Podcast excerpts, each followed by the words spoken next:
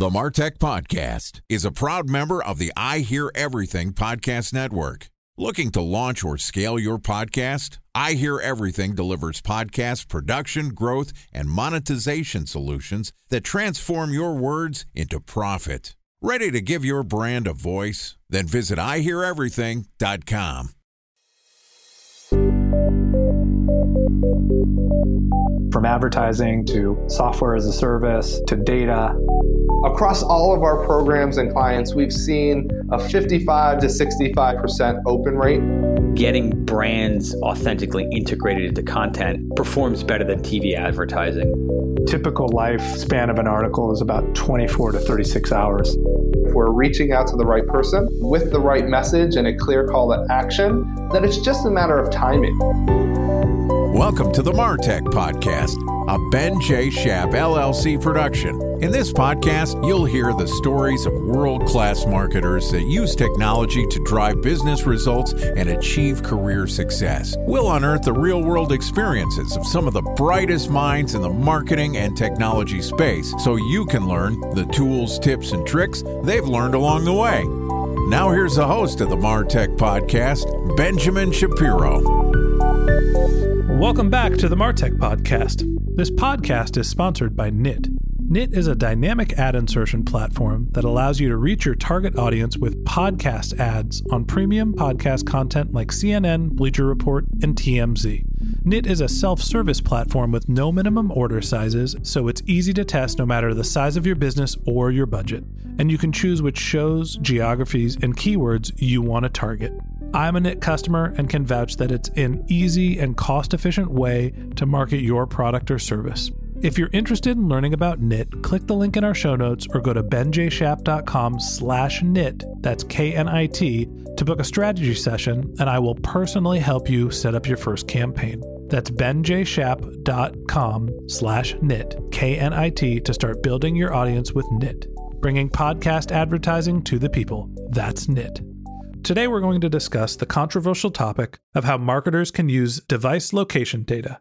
Joining us is Apu Kumar, who is the founder of LotaData, which is a people intelligence AI platform and real world movement graph for apps, cities, brands, and businesses. Prior to his current role leading LotaData, Apu has held both product management and business development roles at CNET and HP, and most recently, he was the SVP of a gaming company called GamePop. Today, Apu is going to tell us what device data marketers can access and how it can and should be used. Here's the first part of our interview with Apu Kumar, the CEO of LotaData. Apu, welcome to the Martech podcast. Thanks so much for having me, Ben. It's a pleasure to be here with you today. It's great to have you. So, to start off, you wanted me to try to pronounce your first name, which is spelled A P U R V A, and I'm going to go with Apruva. That's near perfect pronunciation. Okay. How do you pronounce it? It's an ancient Sanskrit name. Many of my friends struggle to say Apurva, and that is the correct pronunciation. You, you almost said it, but then I tell them all, you can call me Apu, like in The Simpsons. Right. Apurva, P U R, poor. Right. Got it. And then you had an acronym for your name in your LinkedIn profile, which I got a kick out of. Can you tell us what the acronym for your name is? So, if you look at what most of these semiconductor companies have done, Intel invented the CPU for all practical purposes, and AMD defined their APU, which was an accelerated processing unit. So, that was the acronym I kind of adopted. Accelerated processing unit. So, we're talking to someone who is thinking at a faster rate than most likely the average human, which makes sense. Why are you working in a sophisticated field like location and device data? I'm sure that there's lots of math and complicated topics that you're covering. Hey, we are in a Martech podcast, aren't we? We are. So, yes. so, to start off, why don't you tell us a little bit about your background and the company that you're working on? Absolutely. So, LotaData, the company that I'm focused on right now, is an alternative data company. We are a B2B SaaS platform. Uh, we like to think of ourselves as the real world knowledge graph for mobile apps, smart cities, and enterprise businesses. We started about three years ago here in San Francisco, and if you look us up online, you'll see our thesis essentially, which is why people are where they are in the real world, what is on their minds, and what might they do next. And this thesis is what led us to build the company. It's a broad problem. It passes many different contexts. And to solve this problem, we continuously collect data streams about people, about people presence, people activity, people movement, and we do so in a completely anonymous manner. So it's a controversial topic, right? The CEO of Google was just in front of Congress, and I saw a video of a congressman asking him if I take my phone and I walk over and sit on the left side of the room with the Democrats, does Google know that I'm now sitting with the Democrats? And the CEO of Google's response was, well, I'd have to look at your device. It depends what your settings are. And the congressman said it's a yes or no question, which is very clearly not a yes or no question. It depends if you have your location tracking on. But clearly, it's a topic that's bubbled up to the top of the political sphere I know it's something that marketers are always interested in. So let's just start off by you telling us what access to location data do marketers have or can they access? There is a wide range of data that marketers can access. But let me just say that Sundar Pichai's answer to that question was actually appropriate. Uh, perhaps he could have been a bit more aggressive with his answer and asked the congressman if his location was turned on if he was connected to Wi Fi already, or was he connected to GPS and GPS turned on, and then tried to explain to the congressperson that even GPS signals have an accuracy measure. So if he were to move from one side of the panel to the other side over to the Democrats, that's probably 20 meters, and a GPS signal may not have that level of accuracy at that point in time within that building. So it may not be possible to detect that movement. I actually thought was funny was his answer was that's an iPhone. Apple makes the iPhone and I work for Google. That's exactly right. And he was holding back. He gave a good answer first. And then when pressed multiple times, he finally did say, You're holding an iPhone. yeah.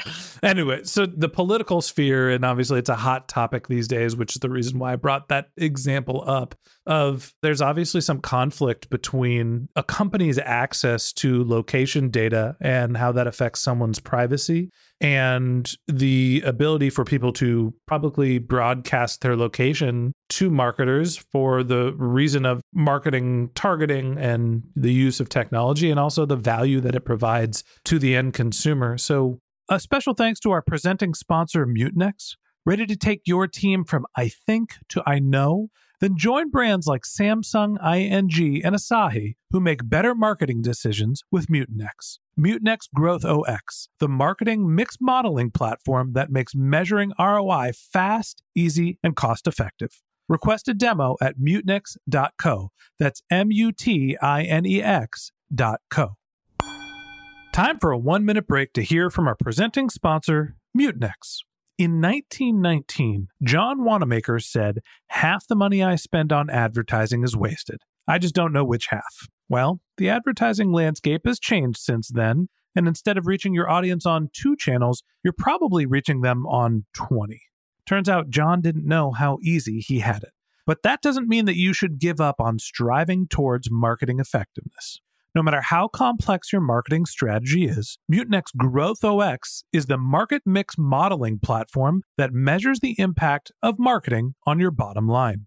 Mutinex's market mix modeling platform calibrates your insights against the latest market conditions so you can make media and marketing investment decisions confidently and quickly.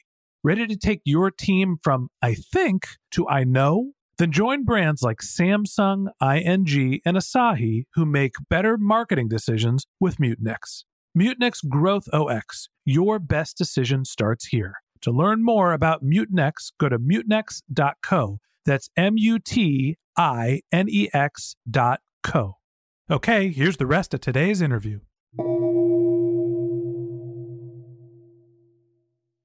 Talk to me a little bit about what is out there and what do marketers have access to?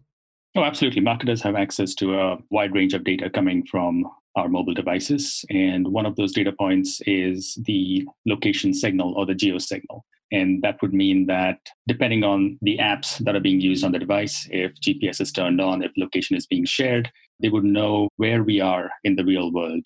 They could know potentially that we are at a retail location, at a shopping mall, at a fast food restaurant. They could know that we are commuting at any given point in time they could have a good sense for our behaviors in the real world.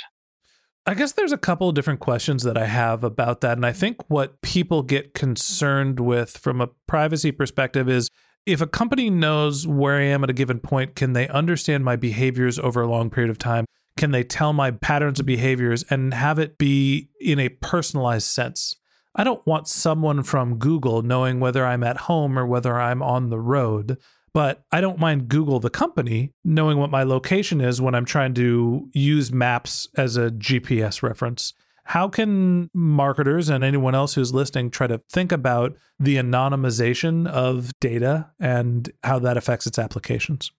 That's a great point. And much of the debate, both in the political circles as well as in the digital advertising sphere, is exactly about this point.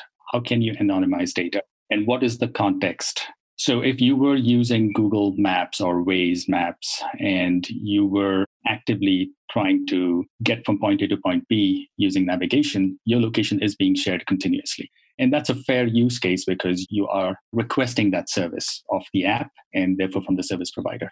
But if the same data were to be shared with third parties, or if that context were to be shared with marketers, and they were to push you ads or engage you in ways that you did not expect to be engaged, then that could result in creepy behaviors. That is what this whole debate is all about. At what point is it okay to share data? To what extent can the data be shared? And to what extent can it truly stay anonymized? If you look at what most data companies in the location space might tell you, they collect your location, they collect the time when the location signal emanated from your device, and perhaps an accuracy measure and a device identifier. I mean, that's where it starts to go down this spiral very quickly because then you can start to collect more information from the device, and that makes it possible to actually identify the person. And that can be quite scary. Yeah, I think the question is identifying who the person is and then being able to look at a long list of behaviors so you can predict what they're going to be do or where they're going to be at a certain time. And again, this seems like a very gray area where some of those use cases are perfectly fair use if I know that you're likely to be commuting as a marketer, I'm going to start buying ads in podcasts and on the radio to try to reach you from four o'clock to five o'clock. That seems like a fair use of the marketing data. That is like I'm targeting people like you during commute hours, and that's who my user base is as opposed to I know that Ben Shapiro is sitting in this type of car and he is on this road and he is not home, so I can go rob his house. I think that's what a lot of people who are not familiar with the technology are mostly concerned about is how personally identifiable is this data and how is it cataloged. You're exactly right. And the fear is well founded because if you look at privacy in general and the way privacy has evolved, mobile data collected from mobile devices historically has included all types of personal identifiers your phone number, your name, your email, perhaps even your age, if not your date of birth. In some places in Asia, your national identifier comes through. And when you start to collect these types of pieces of information from the mobile device, you're essentially building a complete profile of that individual. So, yes, I would know it is Ben Shapiro, and I would know your age, and I would know perhaps where you live, approximately where you work, the routes you commute. And building and storing such a profile in the cloud, and perhaps even sharing such a profile with third parties, is extremely dangerous. Now, if you were to build a cohort or a segment that says, here are all the commuters that go from Hillsborough to San Francisco twice a week, and Ben Shapiro happens to be one of the persons in that cohort, that might be acceptable because we don't know much else about you. We just know the fact that you are one out of 40,000 people who commute that route twice a week. So there are different ways to slice the data and look at it, but the construction of these complete profiles about individuals, which is what has been happening over the past few years, can be quite detrimental. So, we've talked a lot about some of the concerns people have with privacy of location data. And I want to turn the conversation to more of a productive use of this data. You mentioned that if I was commuting from the peninsula to San Francisco, I'm one of 40,000 people on the road. As somebody who makes that commute frequently, it feels more like a million people, but you're better served to be able to tell me how many people are actually on the road because that's really what a lot of data does Tell me about some of the use cases for marketers and some of the data that you can get in aggregate looking at location data.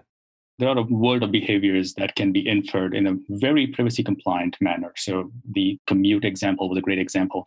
If you want to know people who are commuting between Palo Alto and San Francisco, a very classic commute here in the Bay Area, and the times of day when this commute happens so that you can present them with appropriate content, perhaps an ad for a mobile game, because most of us are playing casual games on the train anyway, or with content or podcast content, then we can help you understand that commute path as well as the most appropriate times to present such content. If you are looking to run a targeted campaign, for example, for Sushirrito in the Mission District in San Francisco, that's a sushi restaurant okay. that presents their sushis in the form of a burrito. Now you must try that. No, Sushirrito. Got it. So what you would typically do is log into Facebook, get into the campaign manager, and run a two mile radius campaign around the mission district. Or you could mine the real world data or location data, and you could develop maybe deeper profiles, behaviors in an anonymized manner, of course, and then get a feel for who's visiting fast food restaurants, who's going to quick serve restaurants in the mission, what times of day, what days of week do they go, and how long do they visit? What other places or brands do they have an affinity toward? And then design a highly targeted proximity campaign around the exact places at the exact times when you're likely to get the attention of that target customer. And also when they are most likely to be receptive to your message. Those are examples of good positive use cases where location data can be very helpful and can result in all the benefits that you expect to see from a targeted campaign. So, you're basically able to use location data to improve your targeting by looking at the time of day, sort of volume of throughput over a specific area instead of just blindly targeting everyone on a channel like Facebook all day long in a given area. That is exactly right. So we are able to get a feel for footfalls or visit rates for most places, brands, and businesses in most cities. We have a good sense for dwell times or the duration of time that a person visits such places. We might have a sense for purchase and conversion as well if you combine third party data sets with the real world data. The interesting thing to me is while we're talking about targeting and you're sort of working in the location data to figure out time of day and geographic targeting, there's also a conversion tracking component to this, right? Someone has gone by my billboard and now I can see if they've gone into my store. That to me is another component of the use case for location data. It's not just profiling where your marketing should be, but was it effective?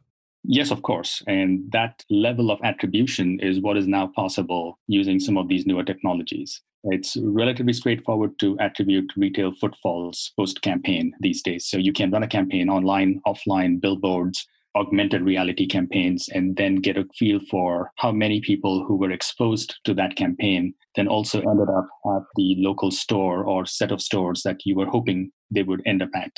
So it's possible to do attribution, attribution to conversion as well if you get creative with combining third-party data sets. For example, MasterCard has a open data set about transactions at these stores, anonymized transactions. So you could get a feel for the lift in transactions that could have occurred after the footfalls increased post-campaign. So there's a lot of very interesting ways to understand the impact of these proximity campaigns these days.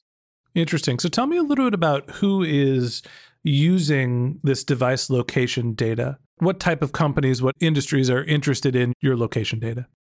As is probably the case with most companies in this space, when we started out, the marketing and advertising use case was the line of sight use case, low hanging fruit they tend to be the most aggressive users of such data. So if you're looking at digital marketers, mobile marketers wanting to run targeted proximity campaigns, they would be trying to get a hold of a wide range of data sets, but location tends to be one of the top data sets that they would like to understand before they design these campaigns. We have large enterprise customers who are actively collecting data from their customer base with full consent and notice and then they try to understand what do these behaviors mean? Where are our customers? We know they are in san francisco because google analytics tells us that they are in san francisco but where exactly? What block within the city? What types of behaviors? And how does this impact our future business and revenue? So there are use cases where we can help enterprise customers segment their user base. There are very surprisingly use cases in the local government space as well. And this is something we stumbled upon as the company started to evolve beyond marketing and advertising. We realized that city governments are the largest owners of real estate in any given city. And there are so many different assets and structures and things that cities own and want to understand deeper. For example, how many people have visited Golden Gate Park in the past month? It's a very difficult problem to solve.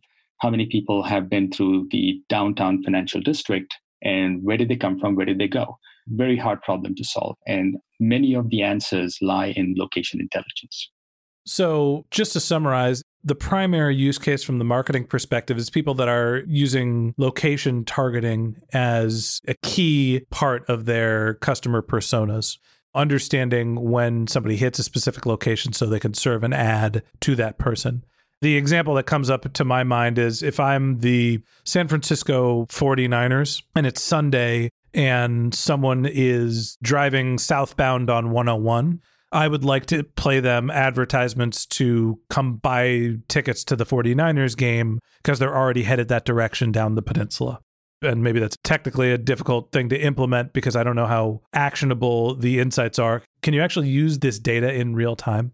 Yes, of course. The data can be used in real time, and it comes down to the technologies being used to implement. But there are use cases like the one you described where there is a known intent visiting the ballpark and you want to present them with an offer an hour before they leave home to go to the ballpark.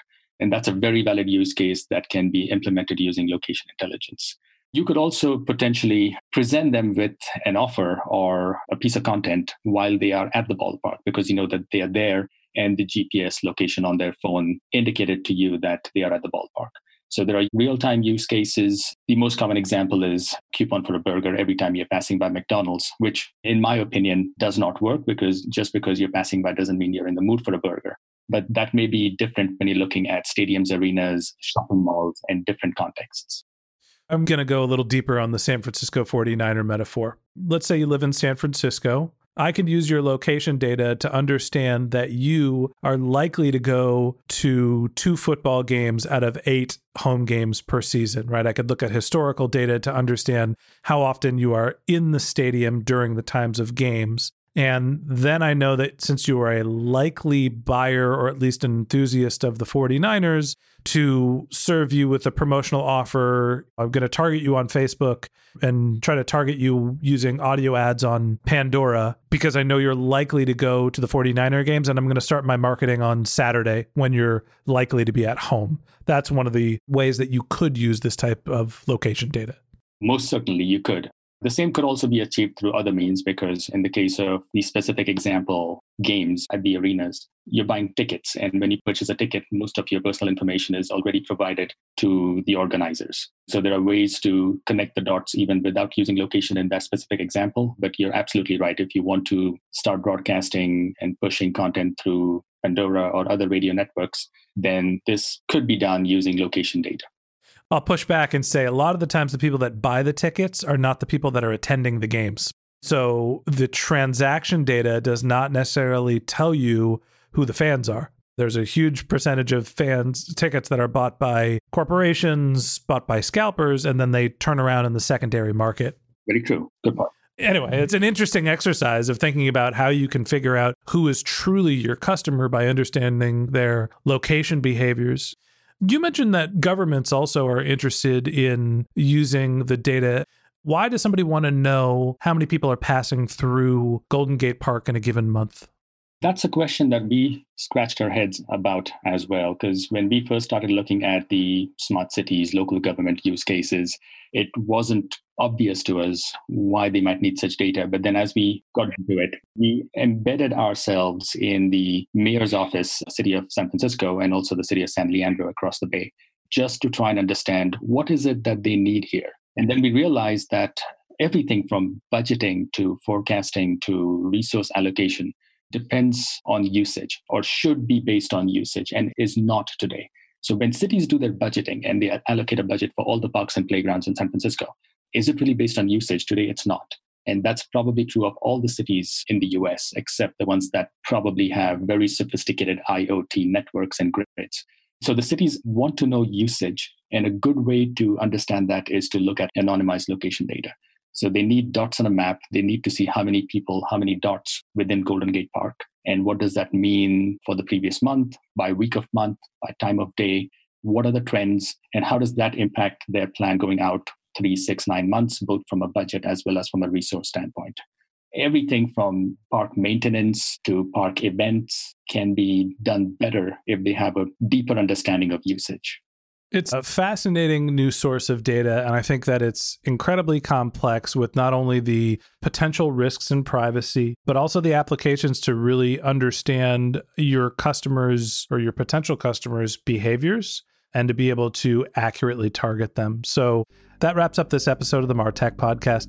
Thanks to Apu Kumar, CEO of LotaData, for joining us. In part two of our interview, which we're going to publish tomorrow, Apu is going to tell us the boundaries of fair use for device location data. So if you can't wait until our next episode and you'd like to learn more about Apu, you can click on the link in our show notes to see his LinkedIn profile. You could send him a tweet at Apu underscore Kumar, that's APU underscore K U M A R or you could visit his company website at lotadata.com, L O T A D A T A.com.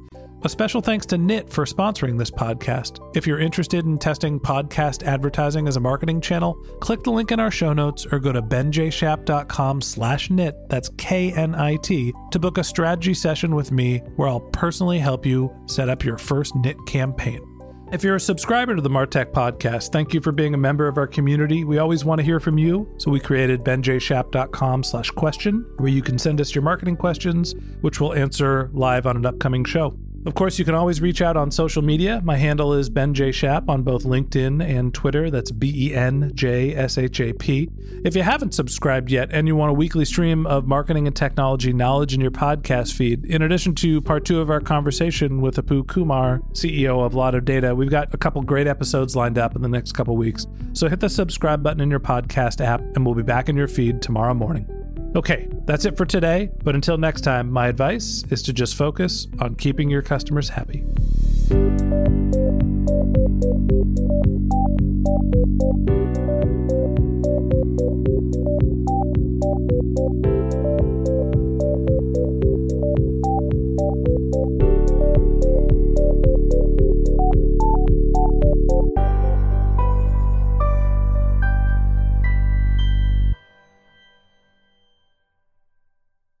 Thanks for listening to the Martech Podcast, and I Hear Everything production. Looking to launch or scale a podcast like this one for your brand? Then visit iheareverything.com.